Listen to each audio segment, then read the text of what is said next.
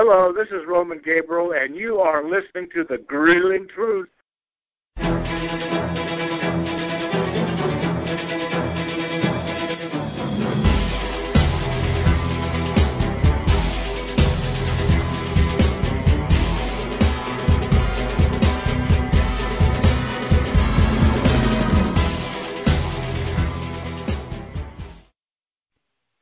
Welcome, everybody, to another episode of the NFL Grueling Truth Legend Show, brought to you by Gridiron Mo, a new interactive football app where you get to call what the offense or defense should do in a live NFL game and see what all other fans have called also. Check out Gridiron Mo at www.gridironmo.com. As always, for the Legend Show, I'm your host, Mike Goodpaster. And today we have another Pittsburgh Steeler and another Pittsburgh Steeler quarterback. Last week we had former Steeler quarterback Terry Hanratty on. This week, we have Mark Malone. How you doing, Mark? Mike, I'm doing terrific. How are you, sir? All right. I see. I'm a Bengals fan, just so you know ahead of time. So I always hated the Steelers, but for some reason, I've had like 50 Steelers on in the last year. well, Mike, we all have our cross to bear. I'm sorry that you're a Bengal. I know. Well, see, I'm the one Bengal fan that realizes I only hate the Bengal or I hate the Steelers because they kick our ass all the time. well, you know, it's so far. It's it's so funny because I'm I'm you know so far removed from my uh, from my playing days itself. People always ask me that, and I, you know, I listen. I haven't gotten a check from any team in the National Football League, and God knows when. So uh, I spent a lot of time, obviously, doing a nationally syndicated radio show, and I called some NFL games on national radio for Westwood One. And anymore, I just root for good football games. I don't. I for some reason haven't carried that uh, that whole stigma of oh I hate the Browns, I hate uh, you know the Oilers, I hate the Bengals kind of a thing. I for some reason kind of turned over a new leaf. Yeah, I've found as I get older, it seems to matter less and less, anyways. Yeah, I would agree a 100%. But I mean, so who who did you cheer for when you were a kid? Then I know you grew up in San Diego. Yeah, no, I grew up in San Diego, and uh, you know, I was. uh I, listen, I tried to play football. My mom would let me play football until I got into high school, and uh, I proceeded to get my fanny beat around the field, not knowing how to play the game at all. I was a baseball player and a track guy, and um, happened to uh, uh, to kind of take to the game and the sport well enough to uh, uh, to end up playing major college football, and then of course drafted by the Steelers in 1980. But I can remember seeing my first football game uh, at the old Jack Murphy Stadium uh, when San Diego Chargers were in town, and just uh, was enthralled by the sport itself. And um, you know, obviously as a kid, you, you have these dreams that like go on to be a, be, become a professional athlete, but never thought that that would happen. But uh, that was my first football game in San Diego. All right, so take us back. You grew up in San Diego, went to high school there. I know when you get to your senior year, you were one of the most heavily recruited quarterbacks in the nation, at least from what I read. So, you want to walk us through the recruiting process in the mid 70s and how that went for you and how you ended up at Arizona State? Yeah, you know, Mike, I, I actually had my choice to go anywhere I wanted to go in the country uh, as both a, a football player and a track guy. Uh, Tom Tellez was the uh, track and field coach at UCLA and was heavily involved in the uh, U.S. Olympic team. And um, I had uh, I had led the nation in discus and uh, was in the top, I think, ten in the, the state of California. The shot put, I triple jumped, I did it all. I did everything but pole vault, run a mile. And uh, they wanted me, like heck, to take a track scholarship and train for the Olympics. And at that point in time, uh, Bruce Jenner was uh, a guy that, uh, you know, obviously won the decathlon and got his face on a box of Wheaties and, and made a living at it. But people back then weren't really making a living at track and field, and I had the same opportunity uh, in football. I was uh, one of one of the uh, parade all 22, so they pick a position at every, uh, or uh, a player, I should say, at every position around uh, the country. And uh, I was the quarterback. Had a chance to go any place I wanted to go. I was actually going to go to UCLA to play football there. I was in Dick Vermeil's office on a recruiting trip, and uh, I was all fired up. They had just beaten Ohio State and Archie Griffin in the Rose Bowl, and uh, a game that I happened to be at as a guest of uh, Coach Vermeil and his and his family, and um, uh, I, I was ready to go. The phone rang before he had taken me to the airport. Uh, we were in his office, and he spoke for about five minutes. And on the way back to the airport, he suggested, uh, well, actually told me, he said, "Listen, I want to let you know what that phone call was about. It was Leonard Tose, the owner of the Philadelphia Eagles." And he wants yeah. me to coach in the National Football League. And he says you're going to hear a lot of stuff, obviously, because this stuff's going to leak out. I want you to know I have no desire to, to coach in the NFL. Uh, we still want you to come here to UCLA. We can build this program uh, to, to to new heights. And I said terrific. And two days later, he called me and said, "I'm taking the job in Philadelphia." I think that's the story of every college coach who gets that call, isn't it? And what they tell players. Yeah, yeah. So uh, my my second choice, and, and listen, I like Tom Donahue, our uh, uh, Terry Donahue, excuse me, who uh, ended up taking over the program, and Terry and I have known each other for years. Uh, Dick had uh, uh, a kid by the name of Sciarra at quarterback, and they ran a lot of option stuff, which I'd run some in college, excuse me, in high school, and uh, but he, he he assured me, Dick had, that when we came, or if I came, we were going to run a more pro style offense, which would help develop me for uh, the next level of football. I wasn't so sure that Terry was that convinced in making that uh, offensive move. So uh, my second choice was Arizona State. They had signed uh, an agreement to move from the uh, the then WAC conference into the Pac-10 at that point in time. Uh, my, by my junior year, so it was going to be a major conference, and uh, they had just knocked off Nebraska to become number two in the country. And uh, so I ended up going to Arizona State. It was six, I think, six-hour drive from Tempe, Arizona, to my home in San Diego. So I was away from home. I was on my own, but I could get home if I needed to be. And uh, so that's that's how I ended up at Arizona State. And uh, it was, uh, listen, I, I would do it all over again. Uh, I'm not so sure that Frank Kush, who I uh, hated uh, with every fiber of my being when I was there, because he was such a, I mean, he was such a hard son of a gun to play for. Yeah, from what I hear, calling him a drill sergeant would probably be an understatement. Yeah, no doubt about it. He was, uh, you know, for and I don't know how many how many of your listeners will remember Woody Hayes, but he was, you know, he was the Woody Hayes of the Southwest, and he used to beat and scream and yell, and hell, we'd practice two and three times a day, full contact, full pads, and I mean, he just he was a tough son of a gun. Now, I hated him when I played. I'm not so sure that as a former All-American nose tackle at Michigan State that that guy was going to prepare me necessarily to, to play in the NFL at the quarterback position, but there are a lot of things that I learned having played with him or for him uh, for four years that uh, you know I use in my my life today. So I, Frank and I, unfortunately, he's dealing with some dementia and Alzheimer's now, and um, his his health is uh, a little bit shaky. But I, I I just I idolize the guy now. I, I if I had to come back and do it again, I would probably go back to Arizona State. Um, and uh, it was difficult because he ended up getting fired my senior year. Uh, he got into an altercation with one of the punters uh, on the sideline, and uh, I think took a swipe at him. And of course, uh, at that point in time, there was a faction of of people at the university who thought his time had, had come to an end anyway. So they made a power play and forced him out. And uh, our senior year kind of got uh, you know kind of blown up, if you will. But uh, anyways, played four years there and uh, got drafted by the Pittsburgh Steelers uh, just a couple months after they'd won their fourth Super Bowl, and uh, off to Pittsburgh I went. Now, see, I, I remember me, you being mainly a drop back quarterback in Pittsburgh. I, I did not know that in 1978 you were the leading rusher at Arizona State and ran for 705 yards. Yeah, we had a combination offense where we ran some uh, some sprint stuff, some sprint draw, a little bit of option, some drop back stuff. It was it was it was kind of all encompassing. Uh, but I had come out of uh, I'd come out of Arizona State. Uh, I was about six foot five and 230 pounds, and I ran a four four two forty and had the fastest 40 on the team. And hell, when I got to Pittsburgh and the, and the Steelers, I had the fastest 40 on the team. So they tried to use my athleticism, and uh, so we, we ran the ball around a little bit. But to run the ball in college and running it in the uh, the National Football League are two different things. You don't last very long yeah. in the NFL. Yeah, I think that, Lou Holtz figured that out when he went to the Jets and tried to run the offense. but, um, so, so let's talk about your draft day in 1980. I mean, you had to be excited to be going to the two-time or the four-time world champions, but yeah. you also got to be thinking, well, how am I going to win a job here? Terry Bradshaw's already there. Yeah, you know, it was so different back then, Mike, than it is today. Uh, today, because the, the draft prospects are slotted, uh, there's there's not much patience uh, with quarterbacks today. You draft a guy in the first round, you give a couple years. If it doesn't work out, you move on. Uh, back then, it was more about when you drafted a guy in the first round. More often than not, uh, he was going to spend a couple of years as an apprentice, kind of learning how to play in the NFL, learning the system, and those kinds of things. And I thought to myself, yeah, even well, the guys that were taken in the first round back then were treated like that a lot. Oh, absolutely. And I thought to myself, well, you know, here's the deal. I, I'm, I'm getting drafted by the four-time Super Bowl champions. They've won four of those things in the last six years. Uh, I've got Terry Bradshaw, who's still in his prime. Hell, I'm I'm going to learn how to play in the National Football League for the next three or four years. In the meantime, I'll pick up a couple of Super Bowl rings, and boy, this is a great deal. Uh, it yeah. didn't necessarily work out that way. Uh, as a starter myself, I think the furthest uh, we got was the AFC Championship game in '84 when we lost to Dan Marino and the uh, the Dolphins down in Miami. But um, yeah, I mean, I was excited. I can remember the day I walked into that locker room um, for uh, rookie orientation, and you know, you walk in there and you look around, and it's really uh, kind of a who's who of uh, Canton, Ohio. I mean, whether it was yeah, half the locker rooms in Canton.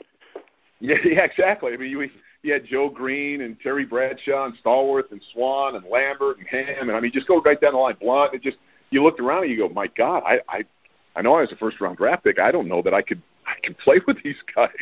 It was it yeah. was rather daunting to walk into that locker room, and it, it took a while to to finally understand and and come to the conclusion that you know, listen, I can play in the National Football League, but uh, yeah, it was it was pretty daunting walking into that locker room for the first time. Well, and you get there. I mean, you're surrounded by legends in the front office, the head coach. I mean, what was it like to play for the Rooney family?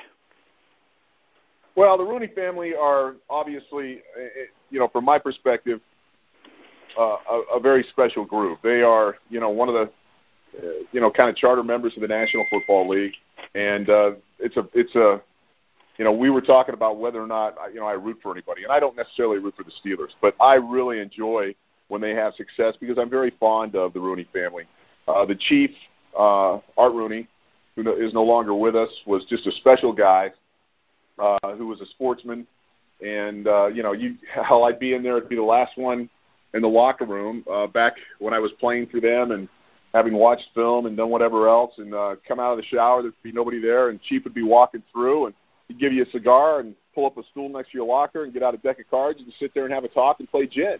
And uh, he was just a special, special family. They live on the north side of, of Pittsburgh. Uh, they've been a fabric of that community forever. They not only expect you to be obviously good football players because uh, they they want to win there, but they expect you to be involved in the community and uh, be one of them. And and I don't know that that exists as much today as it uh, as it did back then. So for for that reason alone, anytime that they have success, I feel very good because I just I'm very fond of that family. I think they do things the right way.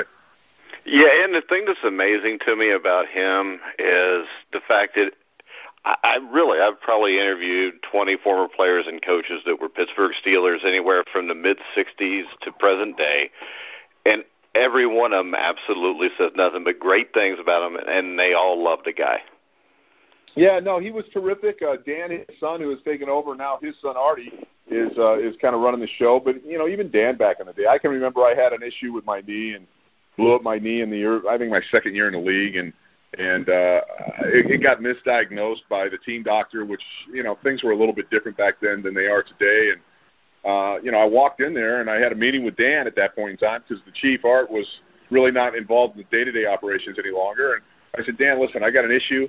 I said I've had a second opinion on this, and uh, I said uh, they're telling me I've got some torn ligaments. You guys said uh, it's probably just a little cartilage tear, and um, I said one of two things have happened here. Either you guys or the doctors have either um, not been honest with me, or they screwed up this diagnosis. And either way, I said I don't want to have them operate on this thing. I want to go down and see a specialist. Back then, that was almost unheard of.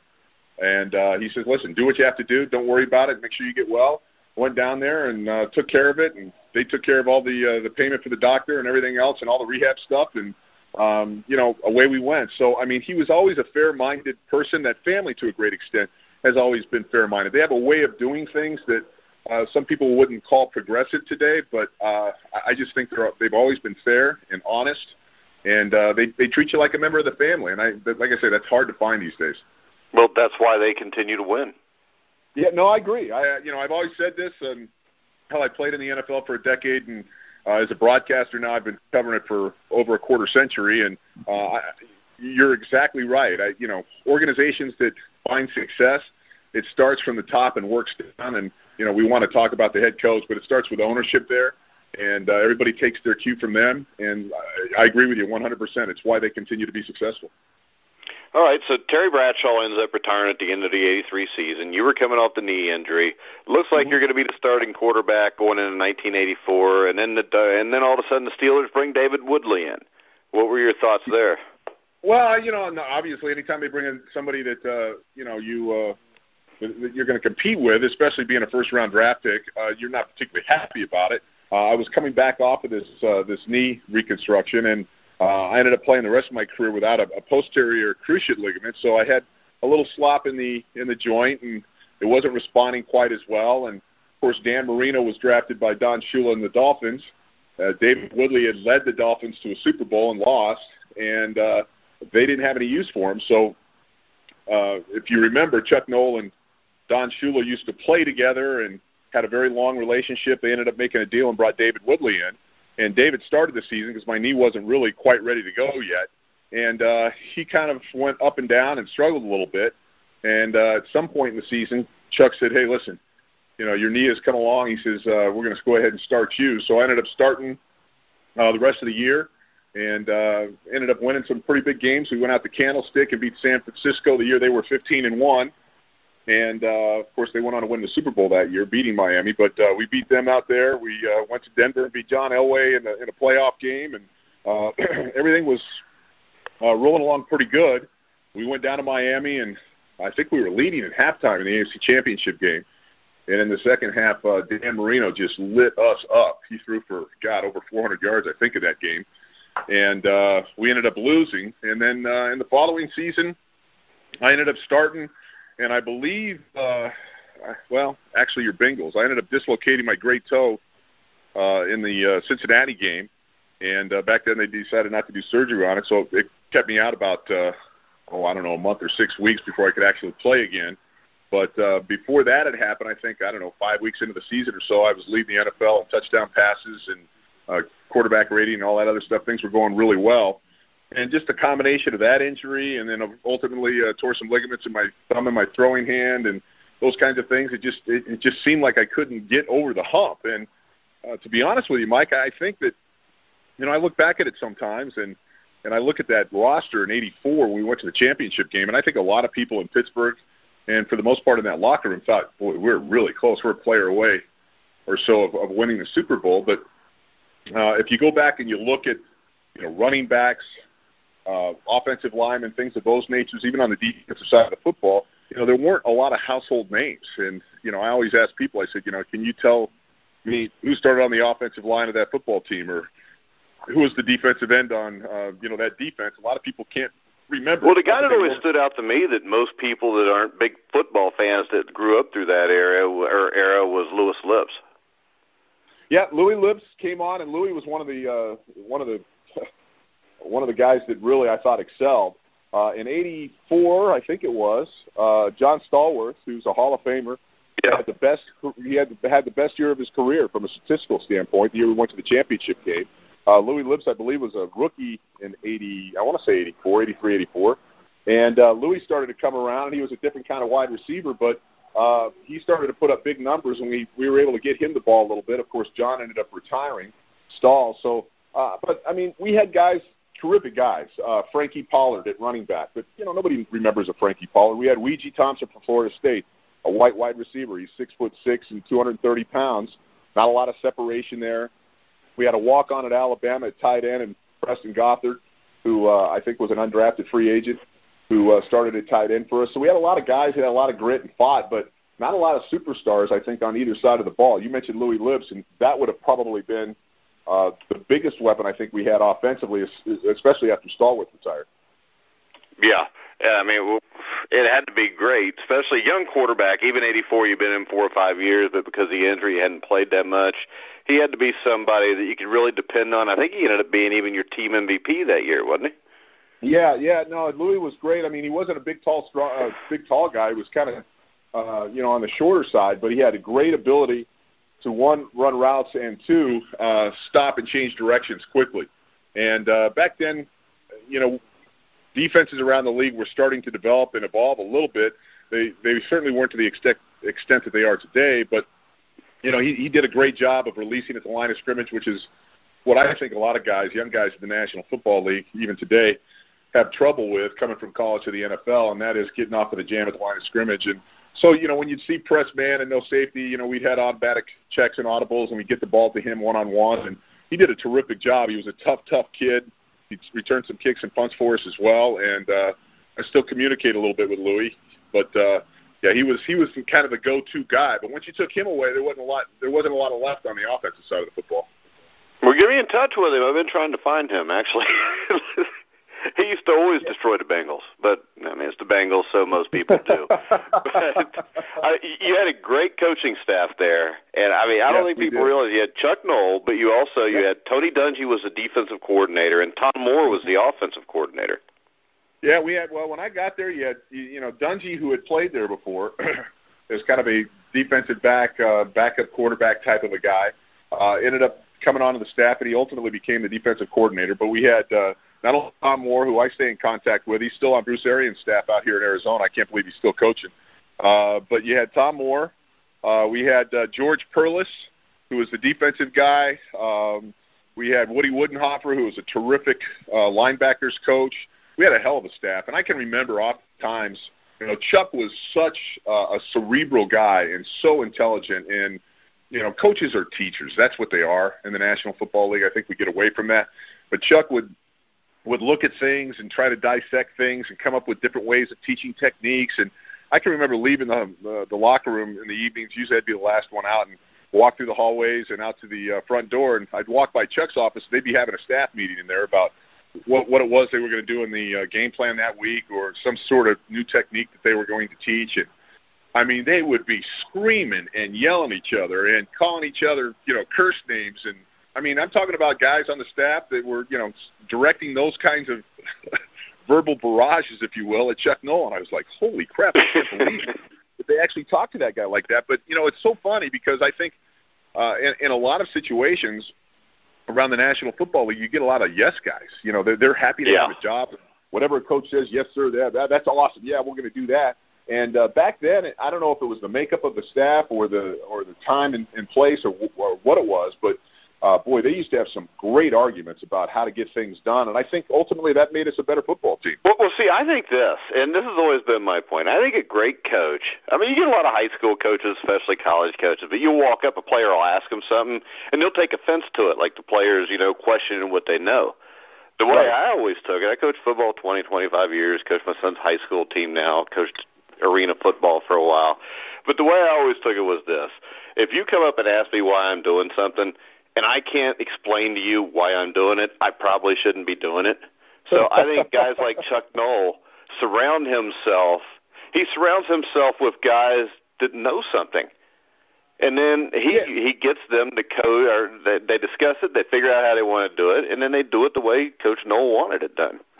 Yeah, no, I agree. I, I, I think anytime that you have a staff and people like that that are responsible, and I mean, listen, as a head coach, you got to delegate a lot of authority. You, you know, the, the defensive linemen are over there working on their techniques. It's part of what they're doing defensively. But as a head coach, you're not over there. But I think having an open and a healthy discussion about what's right, what's wrong, and how to how to accomplish uh, something, and you know, the old saying, "There's there's a lot of ways to skin a cat," is great. And then at some point in time, you have to come up with a consensus at the end of the day, and then move on and and go ahead and teach it that way. And they were terrific at doing that. They really were. And uh, like I say, I, I really believe that to to a great extent, uh, allowing to have that kind of atmosphere on the staff uh, really helped that football team become you know one of the best football teams of all time. All right, and then you went from that to San Diego. yeah, uh, I, yeah, I, I remember going and watching the Bengals and the Chargers in '88. You were the starting quarterback, and I really felt sorry. There wasn't much out there around you in San Diego. No, there really wasn't. Uh, you know, it, it's so funny. Uh, Don Coryell. Well, they had called and made a trade for me. Dan uh, Dan Fouts obviously had, was was a fixture there for years, and uh, Dan decided to retire. And uh, apparently, uh, they couldn't come to an agreement with Don Coryell. So Don Coryell decided he was going to quit too. So basically, the entire staff uh, was out. Uh, Dan was out. The team wasn't what I would call in great shape very, you know, to a certain extent, a little bit like the Steelers. You know, when I got to Pittsburgh in 1980, they had come off their fourth Super Bowl in six years, and everybody just thought, oh, that you know, they, they they were unbeatable. But when you start looking at that roster back then in Pittsburgh, a lot of guys were old and they were hanging on. And it was one of the things that I think Chuck always struggled with is at some point in time, uh, you've got to be able to, to make, uh, you know, a decision on these guys, not based on emotion or what kind of relationship you had with them or what they've done for you in the past, but how they were going to be able to perform for this uh, point forward. So, you know, whether it was an L.C. Greenwood or, for instance, a Franco Harris at some point in time wanted a, a big contract, he ended up finishing his career in Seattle. And when you look at San Diego, it was very similar. I mean, Fouts had left, and some of the great players that they had had gone on. Leslie O'Neal was still there, but was coming off an ACL injury.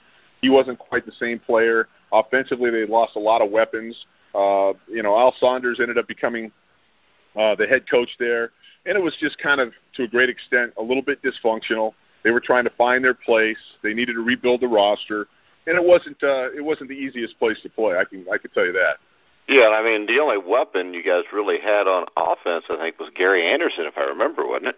Yeah, Gary Gary was there, a hybrid guy who was a terrific athlete. Uh, could catch the ball out of the backfield. He was kind of a slasher. He wasn't a guy that was going to run anybody over, but he was a terrific athlete. Uh, he was there for a couple of years with us before they ended up uh, getting rid of him. But we had uh, a real young Quinn Early uh, who was there, one of the uh, wide receivers, and uh, a couple of guys that uh, looked like they they could certainly probably play in the NFL and, and maybe have some successful careers. But I mean, they were essentially rookies, and uh, it was just very difficult to line up every Sunday and feel like you had a really good chance to, to beat the team that you were facing. I think you guys had Darren Flutie, Doug's brother, too, didn't you? Uh, Darren was there. Yeah, Darren was a wide receiver, kind of a possession guy. Uh, you know, oh, worked out. He went to the CFL. Yeah, yeah, no. So Darren was there. Great guy. I love Darren. Darren was smart as smart as a whip, and uh, you know uh, he would have probably been considered back then a poor man's type, you know, Wes Welker type of a guy. Wasn't going to overpower yeah. anybody, but really smart, knew how to run routes and, and got got everything. If you got it anywhere within the zip code of him, he'd find a way to, to drag it in. He was a, he was a great little player. All right, so you get done with football. You retired, still young when you retired. Um, have any mm-hmm. regrets? No, I mean, listen, I, you know, you you go into the National Football League, and I think every player today uh, does this. You go in uh, with one goal in mind, and that is to win uh, a Vince Lombardi Trophy. And uh, like I say, in '84 we got to the championship game and came up short against the Dolphins. Um, if I look back on my career, uh, boy, I wish I'd uh, it had gone a little bit differently or a little bit better, or if this would happen, I wouldn't have gotten that injury, got you know whatever. But those, you know, you can't change those things. If I had to do it all over again, I'd do it all over again. To be honest with you, I uh, I don't know that I have any regrets. I wished I would have won a Super Bowl. That didn't happen. Uh, as you can see in today's world, that uh, hell, you don't even have to win a Super Bowl. You played in a Super Bowl, even in the uh, industry that I've been in for the last 26 years. Uh, it, it people in this business uh, set you apart. You know, your stature becomes a little bit different because you played in the big game or won a big game. That didn't happen to me, so uh, you know, I went about my business. Hell, I was 30 years old, I think, 29 or 30 when I when I finished, and uh, you know, you think, hey, listen, I, I got the rest of my life to live. I better figure out what I'm going to do and and move on. So, what made you decide on broadcasting? Well, it's funny. I you know I was actually uh, I was apprenticing for uh, a friend of mine who owned a uh, a construction company who built a lot of uh, custom homes and things of that nature, and I was actually in the process of of uh, trying to put together a company and start specking homes back then. And uh, I got a call from the NBC affiliate in Pittsburgh. I was still living in Pittsburgh, and uh, they said, "Hey, listen, we'd like you to come and uh, you know talk to us about you know, being the analyst on a pre and a post game show uh, that we do with uh, the Pittsburgh Steelers. They have the contract locally.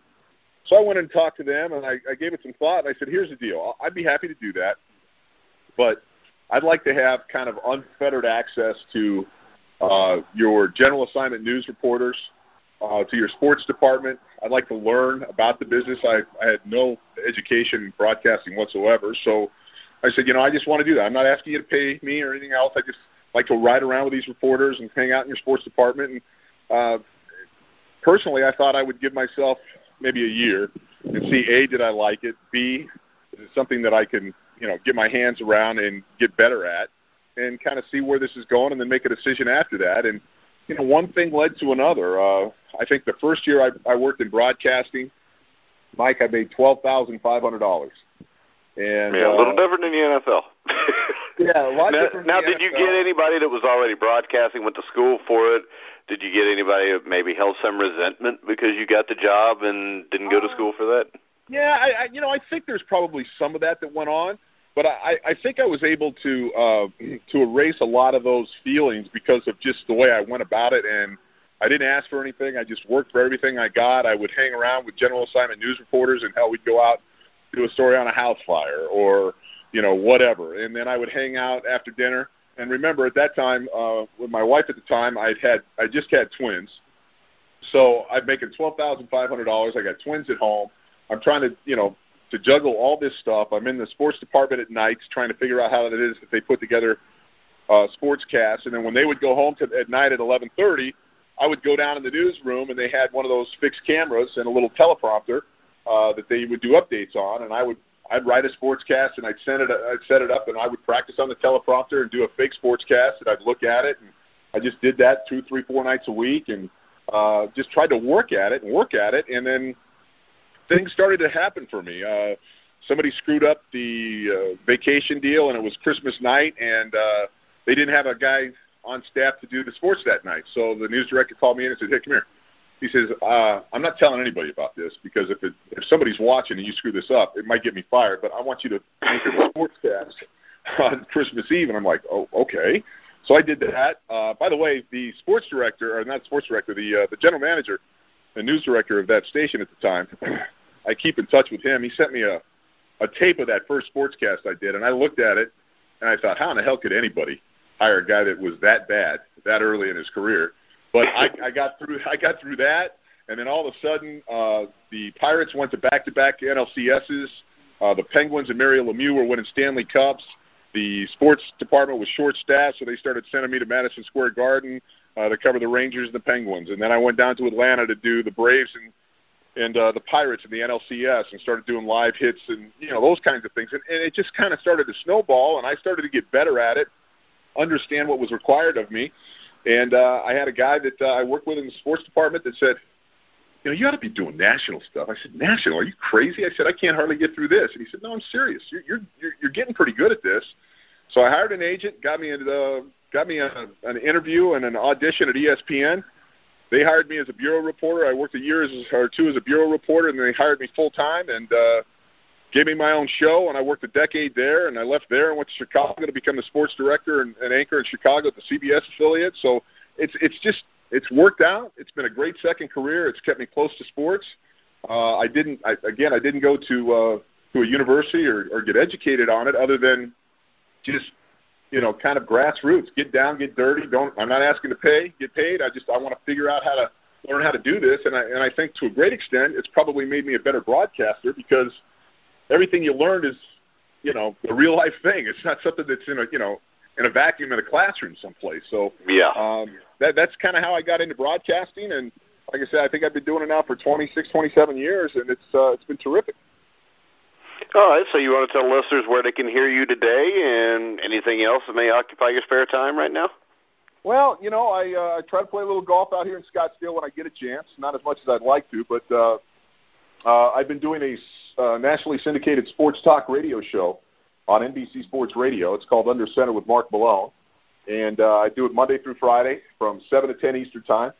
And uh, if uh, you don't have an affiliate in your marketplace, that uh, carries the show. You can also, you know, go online or get the NBC Sports Radio app and listen to it online. So I do that Monday through Friday. I've been uh, calling national football games for Westwood One uh, on national radio for probably seven or eight years now. So that uh, occupies a lot of my time during the football season. You do the radio show Monday through Friday and jump on a plane and do uh, NFL games on the weekend. So uh, yeah, so far I figure at some point in time, Mike, somebody's going to pat me on the butt and say you're getting kind of old. Thanks for being here. So I figure I'll just continue to work and make as much money as I can. I, I enjoy what I'm doing, so it's it's all been good. Well, you retired from football young. You're still young then, right? yeah, I'm still young, but you know how this business is. They'd much rather pay some 27 year old kid about that's uh, every business anymore, Mark. You. Yeah, exactly. but the joke will be on everybody else when 20 years from now everybody's out of a job because they got robots doing everything. exactly. Well, I, I hope that. So uh, at least you know, Wolf got to work longer than all those guys did. I'm, I'm hoping by then I'll be six foot under the ground. But uh, yeah, no, it's it's it's it's all good. I've enjoyed the heck out of it, and you know, what, what, one of the nice things about the broadcasting is that uh, you know, you I've been able to to keep a lot of those relationships that uh, I had when I was playing football. And you're talking about things that you enjoy and you love. And uh, so for me, uh, I left the game, but I really didn't leave the game. And, and uh, at the same point in time, been able to make a living at it. So. All right, and, and I talked about being a Bengal fan and always get Steelers. I just got confirmation that next week on the Legend Show, our guest will be Rocky Bleier, who was, of course, a Pittsburgh Steeler. One of my favorites, by the way. Yeah, I, I, I saw Rocky at the Super Bowl the other day. I said, "Buddy, what have you been up to?" He says, "Well, I'm still speaking." I said, uh, "Have you changed anything about that presentation in the last 30 years?" He goes, "Hell no. I still say the same old thing, and they keep buying it up." So tell Rocky he's one of the great guys. Uh, obviously, his story is terrific, having been a Vietnam vet and and then gone on to the Steelers to win those. Super oh yeah, Bowls. I remember being 12 years old when uh, I think it was Fighting Back came out and watching that movie, yeah. and he was one of my favorites from then on. Yeah, you'll have a great you'll have a great uh, a great time with Rocky. He's a, he's a terrific guy. Well, Mark, I want to thank you for coming on the show today. Greatly appreciated. Mike, it's my pleasure, my friend. Thank you so much for having me, and uh, you have a good rest of your year, my man. All right. Thanks a lot, Mark. All right, guys, that was former Pittsburgh Steeler quarterback Mark Malone. Um, you can check all of our shows out on iHeartRadio, iTunes, Google Music, TuneIn, Spreaker, Stitcher, anywhere you find sports podcasts, you'll find The Grueling Truth. Make sure you catch our sponsor, Gridiron Mo at www.gridironmo.com. So for Mark Malone, I'm Mike Goodpaster. You've been listening to The Grueling Truth, where the